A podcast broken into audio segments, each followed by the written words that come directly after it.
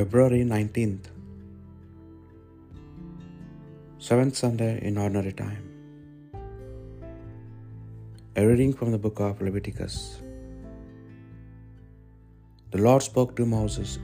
He said, Speak to the whole community of the sons of Israel, and say to them, Be holy, for I, the Lord your God, am holy. You must not bear hatred for your brother in your heart.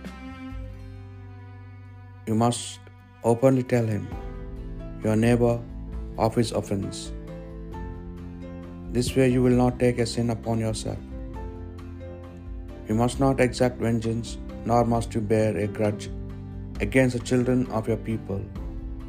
You must love your neighbor as yourself. I am the Lord. The word of the Lord. The Lord is compassion and love. My soul give thanks to the Lord. All my being bless his holy name. My soul give thanks to the Lord and never forget all his blessings. The Lord is compassion and love. It is he who forgives all your guilt, who heals every one of your ills, who redeems your life from the grave, who crowns you with love and compassion. The Lord is compassion and love.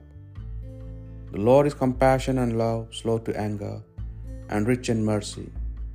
He does not treat us according to our sins, nor repay us according to our faults. The Lord is compassion and love. As far as the east is from the west, so far does He remove our sins. As a father has compassion on his sons, the Lord has pity on those who fear Him. The Lord is compassion and love.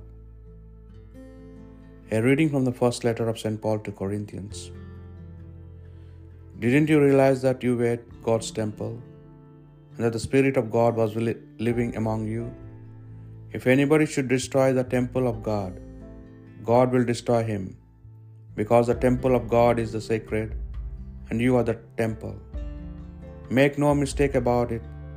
If any one of you thinks of himself as wise in the ordinary sense of the world, then he must learn to be a fool before he really can be wise. Why? Because the wisdom of this world is foolishness to God. As scripture says, the Lord knows wise men's thoughts, He knows how useless they are. Or again, God is not convinced by the arguments of the wise, so there is nothing to boast about is anything human. Paul, Apollos, Cephas, the world, life and death, the present and the future are all your servants, but you belong to Christ and Christ belongs to you. The word of the Lord. A reading from the Holy Gospel according to St. Matthew. Jesus said to his disciples, You have learned how it was said, Eye for an eye and tooth for tooth. But I say this to you offer the wicked man no resistance. On the contrary, if anyone hits you on the right cheek, offer him the other as well. If a man takes you to law and would have your tunic, let him have your cloak as well. And in any or anyone orders you to go one mile, go two miles with him. Give to anyone who asks, and if anyone wants to borrow, do not turn away. You have learned how it was said, You must not love your neighbor and hate your enemy. But I say this to you love your enemies and pray for those who persecute you. In this way you will be sons of your Father in heaven, for he causes his sun to rise on bad men as well as good good, and his rain to fall on honest and dishonest men alike. For if you love those who love you, what right have you to claim any credit? Even the tax collectors do as much, do they not? And if you have sa- and if you save your greetings for your brothers, are you doing anything ex- exceptional?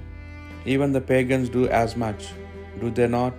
You must therefore be perfect just as your heavenly Father is perfect. The Gospel of the Lord.